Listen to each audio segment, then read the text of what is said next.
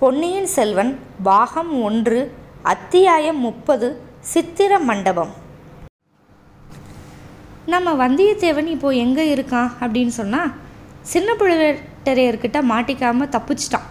அபாயம் அபாயம்ங்கிறத சட்டுன்னு அபயம் அபயம்னு மாற்றி அப்படியே தப்பிச்சிட்டு அங்கேருந்து கிளம்பலாம் அப்படின்னு சொல்லிட்டு பார்க்குறான் ஆனால் சின்ன புழுவேட்டரையர் வந்து வந்தியத்தேவனை கவனிச்சுக்கிற அதிகாரம் அவருக்கு இருக்கு இல்லையா? அவர் உடனே வந்தியத்தேவனை ஆஸ்தான மண்டபத்துக்கு கூட்டிகிட்டு போகிறாரு சக்கரவர்த்தியோட மண்டபத்திலிருந்து. சக்கரவர்த்தி கிட்ட அவன் பேசினது பற்றி அவன் சொன்ன சமாதானம் எதுவுமே வந்து அவருக்கு பூரண திருப்தியெல்லாம் கொடுக்கல. ஏன்னா அபாயம் அபாயம்ங்கிறத அவர் தெளிவாக கேட்டுட்டாரு. ஒருவேளை தனியாக போய் சக்கரவர்த்தியை பார்க்குறதுக்கு நம்ம அனுமதி கொடுத்தது தப்போ அப்படின்னு சொல்லிட்டு நினைக்கிறாரு. ஆதித்த கரிகாலன்கிட்ட இருந்து வந்திருக்கான். அதனால கண்டிப்பாக இவன் மேலே வந்து நமக்கு ஒரு சந்தேகம் இருக்கணும். ஆனால் அண்ணன் பெரிய பழுவேட்டரையரோட முத்திரை மோதிரத்தோட வந்திருக்கான். அதனால சந்தேகத்துக்கு இடமும் இல்லை. இந்த மாதிரி விஷயத்துலெல்லாம் பெரிய பழுவேட்டரையருக்கு வேற ஒரு ஆள் வந்து ஜாக்கிரதையாக இருக்கணும் அப்படின்னு சொல்லி கொடுக்க வேண்டிய அவசியமே இல்லை. ஆனாலும் நம்ம திடீர்னு தரிசன மண்டபத்துக்கு உள்ளே போனப்போ அந்த வாலிபன் வந்து கொஞ்சமாக தயங்கி தயங்கி பயந்தவன் மாதிரி திரு திரு திருன்னு முடிச்சுக்கிட்டு இருந்தான். அது வந்து சின்ன பழுவேட்டரையர் கண்ணுக்கு வந்துக்கிட்டே இருந்தது. அபாயம் அபாயம்னு சொன்னது நல்ல காதில் விழுந்துச்சு. அபயம்னு சொல்லியிருந்தா எப்படி அது அபாயம்னு கேட்டிருக்கும்? வாய்ப்பில்லை இல்லையா? அதனால என்னனுக்கும் இவனை வந்து நம்ம திருப்பி அனுப்பக்கூடாது. அண்ணன் வந்ததுக்கப்புறம் இவனை பற்றி நல்லா விசாரிச்சுட்டு அதுக்கப்புறம் என்ன செய்யணுமோ அதை செஞ்சுக்கலாம் அப்படின்னு நினச்சிக்கிட்டாரு. இந்த மாதிரி ரொம்ப வீரமாக இருக்கிற வாலிபர்களை வந்து அந்தரங்க காவல் படையிலெல்லாம் சேர்த்துக்கிடலாம் சேர்த்துக்கலாம். சேர்த்துக்கிட்டா சமயத்தில் வந்து உதவியாக இருப்பாங்க. ஏன்? இவனுக்கு வந்து இவங்க முன்னோர்கள் அரசில் வந்து ஒரு பகுதியை எப்படியாவது வாங்கி கொடுத்தா ரொம்ப நன்றியாக இருப்பான். இந்த மாதிரி பசங்களுக்கெல்லாம் ஒரு தடவை உதவி செஞ்சுட்டா போதும். அப்புறம் என்றைக்குமே வந்து நமக்கு கட்டுப்பட்டு ரொம்ப நன்றியோடு இருப்பாங்க. ஆனால் விசாரிக்கிறப்ப இவன் உண்மையிலேயே விரோதி அப்படின்னு தெரிஞ்சிச்சுன்னா அதுக்கு வந்து தக்க ஏற்பாடு வந்து நம்ம இன்றைக்கி பண்ணி முடிச்சிடணும். என்ன இருந்தாலும் அண்ணன் வரட்டும் கேட்டுக்கலாம் அப்படின்னு முடிவு பண்ணிக்கிட்டாரு. ஆஸ்தான மண்டபத்துக்கு போனது வந்தியத்தேவன் வந்து அங்கேயும் இங்கேயும் ஆவலாக பார்க்குறான் ஏன்னா குந்தவைக்கு கொடுத்த ஓலையை தான் காணாமே. தளபதி கிட்ட எப் எங்கே ஓலையை எடுத்து கொடுத்தானோ அந்த இடத்துலலாம் உத்து உத்து பார்க்குறான். தப்பி தவறி இந்த இன்னொரு ஓலை அந்த முக்கியமான ஓலை எங்கேயாவது கிடக்குதா அப்படின்னு தேடிக்கிட்டே இருக்கான். கடவுளே அதை மட்டும் நம்ம கண்டுபிடிக்கலன்னா நம்மளை மாதிரி முட்டாள் வேற யாரும் இருக்கவே முடியாது. நம்ம வந்து இந்த சோழ நாடே புகழ்கிற இளவரசியை வந்து நம்ம பார்க்க முடியாமலேயே போயிடும் ஆதித்த கரிகாலர் நம்மளுக்கு கொடுத்த பணியில் சரி பாதி ஐம்பது சதவீதம் வந்து நம்மளால் பண்ண முடியாமலேயே போயிடும் அப்படின்னு நினச்சிட்டு ஒரு பதட்டத்தோடையே இருக்கான். சின்ன பழுவேட்டரையர் அங்கே இருந்த ஒரு சேவகன் ஒரு ஏவலாளை பார்த்து இந்த பிள்ளைய நம்ம அரண்மனைக்கு கூட்டிகிட்டு போ. விருந்தாளியோட விடுதியில் தங்க வச்சு தேவையான வசதி எல்லாமே செஞ்சு கொடு. நான் வர்ற வரைக்கும் அங்கேயே இரு அப்படின்னு சொல்லிட்டாரு. வந்தியத்தேவனும் அந்த ஏவலாளனும் வெளியில் போயிட்டாங்க. அப்போ இன்னொருத்தன் வர்றான் தளபதி கிட்ட. வந்து பயபக்தியோடு வந்து ஒரு ஓலை சுருளை வந்து கொடுக்குறான். இங்கேருந்து தரிசன மண்டபத்துக்கு போகிற வழியில் இது கிடந்துச்சு. இப்போ போனானே அந்த பையனோட மடியிலிருந்து விழுந்திருக்கும்னு நினைக்கிறேன் அப்படின்னு சொன்னான். உடனே சின்ன பழுவேற்றையர் ஆர்வமாக வாங்கி அதை பிரித்து பார்க்குறாரு அவரோட புருவம் வசந்துச்சு எவ்வளோ தூரம்னா நெத்தியோட சரிபாதி வரையில் உயர்ந்து அப்படியே நெறிஞ்சிச்சு அவரோட முகத்தில் ஒரு கொடூரமான மாற்றம். ஆஹா அது வேற ஒன்றும் இல்லை. இளைய பிராட்டிக்கு ஆதித்த கரிகாலர் எழுதின போல அந்தரங்கமான காரியனுக்கு உண்மையான ஒரு வீரன் நினச்ச காரியத்தை முடிக்கக்கூடிய அளவுக்கு ஒரு திறமசாலி வேணும் அப்படின்னு நீ கேட்டிருந்த. அதுக்காக இவனை நான் அனுப்பியிருக்கேன். இவனை பூரணமாக நம்பி எந்த முக்கியமான காரியத்தையும் ஒப்படைக்கலாம் அப்படின்னு இளவரசர் வந்து கைப்பட எழுதியிருந்தார். ஆஹா இதில் ஏதோ ஒரு மர்மம் இருக்குது இந்த ஓலையை பற்றி பெரிய பழுவேட்டரையருக்கு தெரியுமா தெரியாதான் அது நம்மளுக்கு தெரியலையே. இவன் விஷயத்தில் நம்ம ரொம்ப ஜாக்கிரதையாக இருக்கணும். அப்படின்னு அவருக்குள்ளேயே சொல்லிக்கிறாரு கோட்டை தளபதி. ஓலையை எடுத்துகிட்டு வந்தால அவன்கிட்ட காதோட காதாக ஏதோ சொல்கிறாரு சொன்னதான் அவனும் கிளம்பி போயிட்டான். சின்ன பழுவேட்டரையரோட மாளிகையில் வந்தியத்தேவனுக்கு வந்து உபசாரமெல்லாம் ரொம்ப பலமாகவே நடந்துச்சு. அவனை குளிக்க சொன்னாங்க அவனுக்கு வந்து புதிய உடைகள் எல்லாமே கொடுத்தாங்க. நல்ல உடைகள் போட்டுக்கிறது அப்படின்னா வந்தியத்தேவனுக்கு ரொம்ப பிரியம். அதனால் அவன் உடனே அதில் ரொம்ப சந்தோஷமாயிட்டான். அந்த காணா போன ஓலையை பற்றி கூட மறந்துட்டான். புது உடையெல்லாம் போட்டதுக்கப்புறம் அறுசுவை சிற்றுண்டி ராஜபோகங்கள் அதெல்லாம் கொடுத்தாங்க. அவனுக்கு நல்லா பயங்கரமாக பசி வேற வந்தியத்தேவனுக்கு. அதனால் நல்லா எல்லாத்தையும் ஒரு கை பார்த்தான்.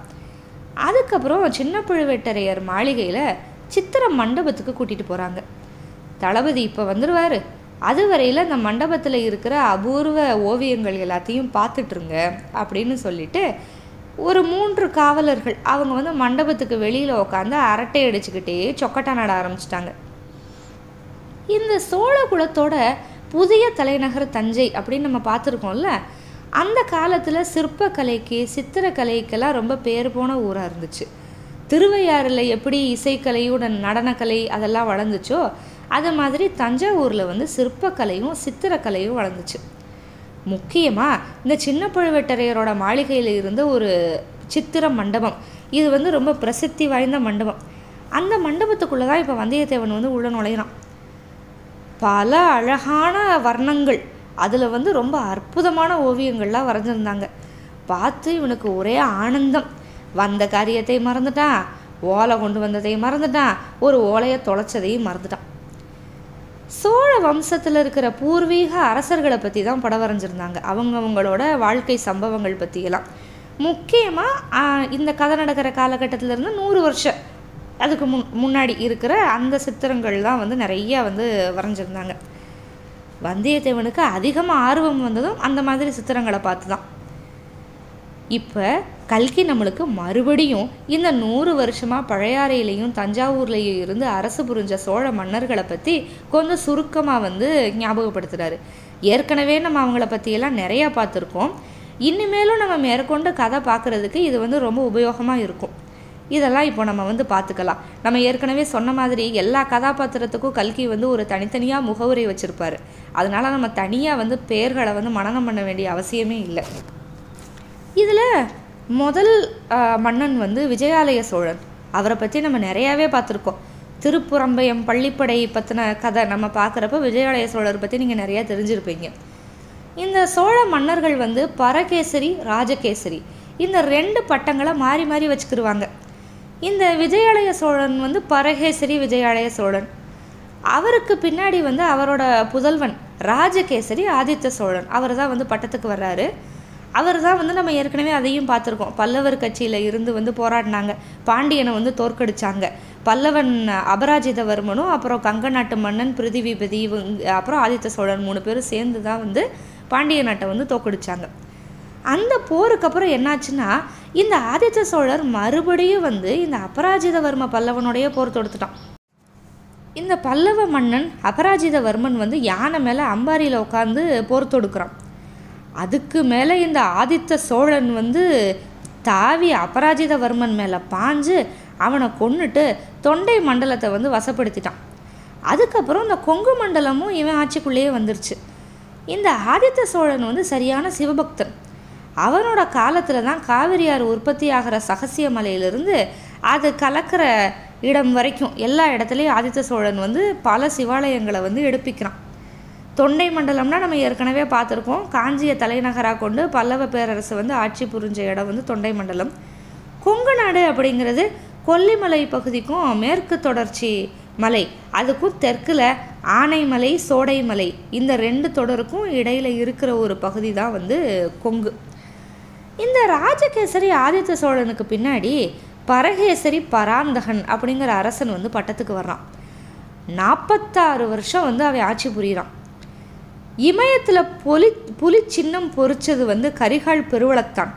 அதுக்கப்புறம் சோழ வம்சத்தில் பெரிய மன்னன் வந்து பராந்தகன் தான் வீரநாராயணன் பண்டித வத்சலன் குஞ்சரமல்லன் சூரசிகாமணி இந்த மாதிரி அவனுக்கு நிறைய பட்டப்பேர் இருக்குது மதுரையும் ஈழமும் கொண்டவன் அப்படிங்கிற பட்டம் இருக்குது இந்த முதல் பராந்தகனோட காலத்திலேயே சோழ சாம்ராஜ்யம் வந்து கன்னியாகுமரியிலிருந்து கிருஷ்ணை நதி வரைக்கும் பரவிடுச்சு ஈழ நாட்டிலையும் கொஞ்ச காலம் வந்து புலிக்கொடி பறந்துச்சு.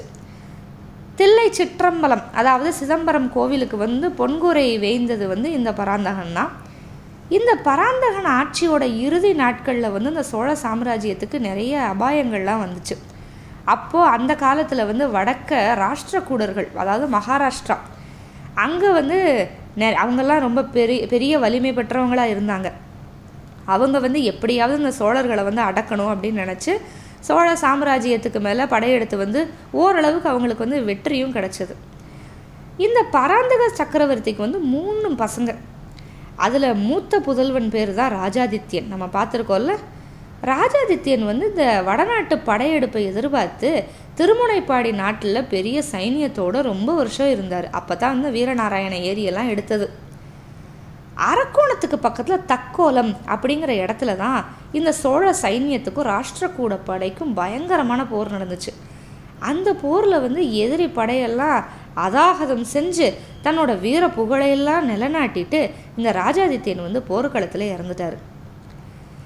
இவரும் எப்படின்னா பல்லவ அபராஜிதவர்மன் எப்படி யானை மேலே இருந்து இறந்தாரோ அதே மாதிரி இறந்ததுனால இவர் பேர் வந்து ஆணை மேல் துஞ்சிய தேவன் அப்படின்னு கல்வெட்டில் சாசனங்கள்லாம் எழுதிட்டாங்க. ராஜாதித்யன் மட்டும் சாகலை அப்படின்னு சொன்னால் பராந்தக சக்கரவர்த்திக்கு பின்னாடி ராஜாதித்யர் தான் வந்து சோழ சிம்மாசனத்தில் ஏறி இருக்கணும். ராஜாதித்யரோட சன்னதி தான் அதுக்கப்புறம் தொடர்ச்சியாக வந்திருக்கணும். ஆனால் இளவரசர் ராஜாதித்யர் பட்டத்துக்கும் வரல அவருக்கு சன்னதியும் இல்லை அப்போ இறந்துட்டார். இப்போ அவரோட இளைய சகோதரர் கண்டராதித்த தேவர் இவர் வந்து தன்னோட அப்பா ஆசைப்படி இவர் வந்து ராஜகேசரி கண்டராதித்த தேவர் அப்படிங்கிற பட்டத்தோட வந்து அரசாட்சி செய்ய ஆரம்பிக்கிறாரு. இவரும் வந்து அவங்க அப்பா பாட்டா அவங்கள மாதிரி ரொம்ப சிவபக்தி. அவருக்கு தமிழ்னா ரொம்ப பிடிக்கும். ஆனால் இவருக்கு வந்து ராஜ்யம் ஆள்றதுல சிரத்தையே இல்லை. ஆலய வழிபாடு அதுக்கப்புறம் தமிழ் இன்பம். இது மட்டும்தான் இவருக்கு. மகான்களாகிய நாயன்மார்கள் அவங்கள மாதிரி வந்து இவர் இருந்தார். சிவபெருமான் மேலே நிறைய பாடல்கள் பாடினார்.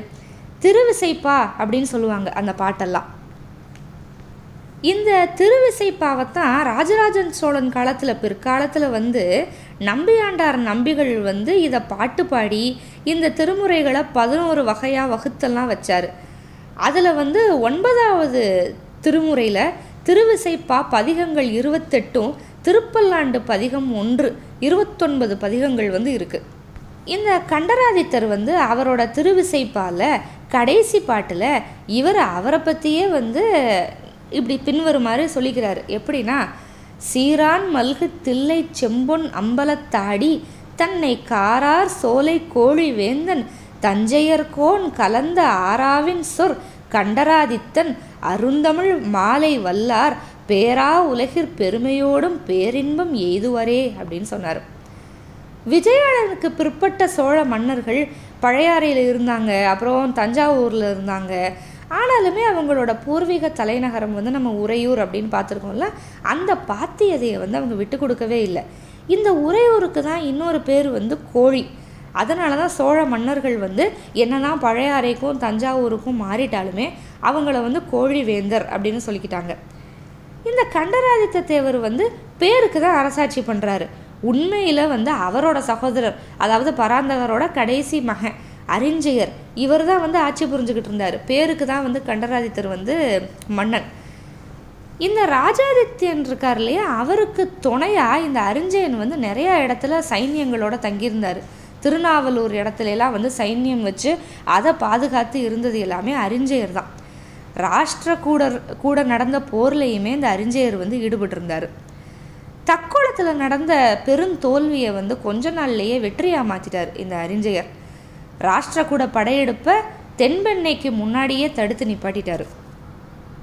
அதனால் கண்டராதித்தர் பார்த்தாரு நமக்கும் ராஜ்யம் ஆள்றதுல அவ்வளவா சிரத்தை இல்லை. சிவபக்தி மட்டும்தான் நம்மளுக்கு பிடிச்சிருக்கு. அறிஞ்சயரும் திறமையில் கொஞ்சம் கூட குறைஞ்சவர் கிடையாது. அதனால தம்பிக்கு யுவராஜ பட்டம் சூட்டி அவனே நமக்கு பின்னாடி சோழ சிங்காதனத்துக்கு உரியவன் அப்படின்னு சொல்லிட்டு நாடறிய தெரிவிச்சிட்டாரு. இந்த மாதிரி ஏன் அவர் முடிவெடுத்தார் அப்படிங்கிறதுக்கு இன்னொரு ஒரு முக்கியமான காரணமும் இருக்குது இவரோட மூத்த மனைவி வந்து கண்டராதித்தர் அரசர் ஆகிறதுக்கு முன்னாடியே இறந்துட்டாங்க. அதுக்கப்புறம் கண்டராதித்தர் வந்து கல்யாணம் பண்ணிக்கவே இல்லை. அவங்களுக்கு வந்து வாரிசும் இல்லை. ஆனால் இவங்க தம்பி அறிஞ்சயனுக்கு வந்து அழகுலையும் அறிவிலையும் சிறந்த வந்து ஒரு புதல்வன் இருந்தான். அவனுக்கு அவங்க தாத்தா பேரே வச்சுருந்தாங்க பராந்தகன் அப்படிங்கிற பேர். மக்கள் வந்து சுந்தர சோழர் அப்படின்னு காரண பெயர் வச்சுருந்தாங்க. அதனால் கண்டராதித்தர் முடிவு பண்ணார். நமக்கு பின்னாடி அரிஞ்சயனும் அரிஞ்சயனுக்கு பின்னாடி அவனோட புதல்வனும் அப்படியே அவங்க வழி வழியாக வரட்டும் அப்படின்னு நினச்சிட்டு தான் இந்த வேலையை வந்து பண்ணார். இதுக்கு இந்த ஏற்பாட்டுக்கு வந்து சாமந்த கணத்தினர் அப்புறம் தண்டநாயகர்கள் பொதுஜன பிரதிநிதிகள் எல்லாருமே வந்து ஒரு மனதாக ஒத்துக்கிட்டாங்க. அவங்க எல்லாரோட சம்மதத்தை வாங்கிட்டு தான் அவர் வந்து இதை பண்ணார். இந்த ஏற்பாடு எல்லாம் நடந்து முடிஞ்சதுக்கப்புறம் கண்டராயத்தரோட வாழ்க்கையில் ஒரு அதிசயமான சம்பவம் நடந்துச்சு.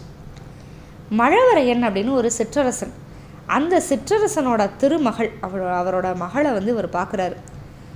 அந்த அம்மா அவ்வளோ அழகு அடக்கம் சீலம் சிவபக்தி அவங்க.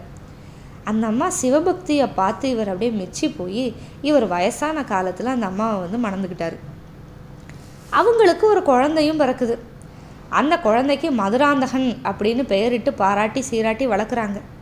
ஆனால் அரசர் அரசி ரெண்டு பேருமே ராஜ்யம் சம்மந்தமாக என்ன முடிவு ஏற்கனவே எடுக்கப்பட்டிருந்துச்சோ அதை மாற்றுறதுக்கு அவங்க விரும்பவே இல்லை.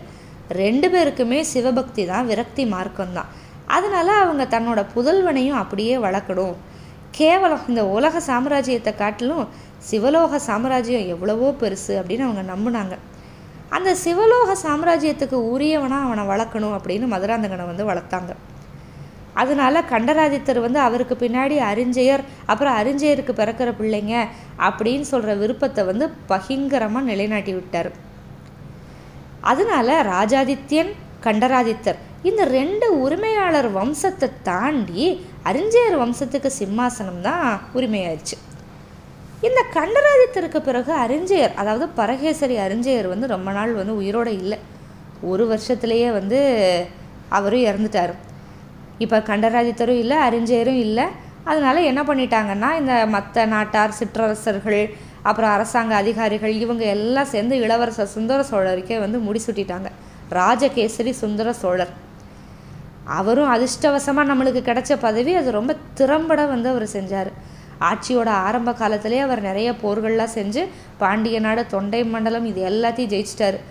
ராஷ்டிரக்கூட படைகளை தென்பெண்ணை கரையிலேருந்து விரட்டி அடிச்சிட்டாரு. சுந்தர சோழ சக்கரவர்த்திக்கு ரெண்டு பையன். ஆதித்த கரிகாலர் அருள்மொழிவர்மர்.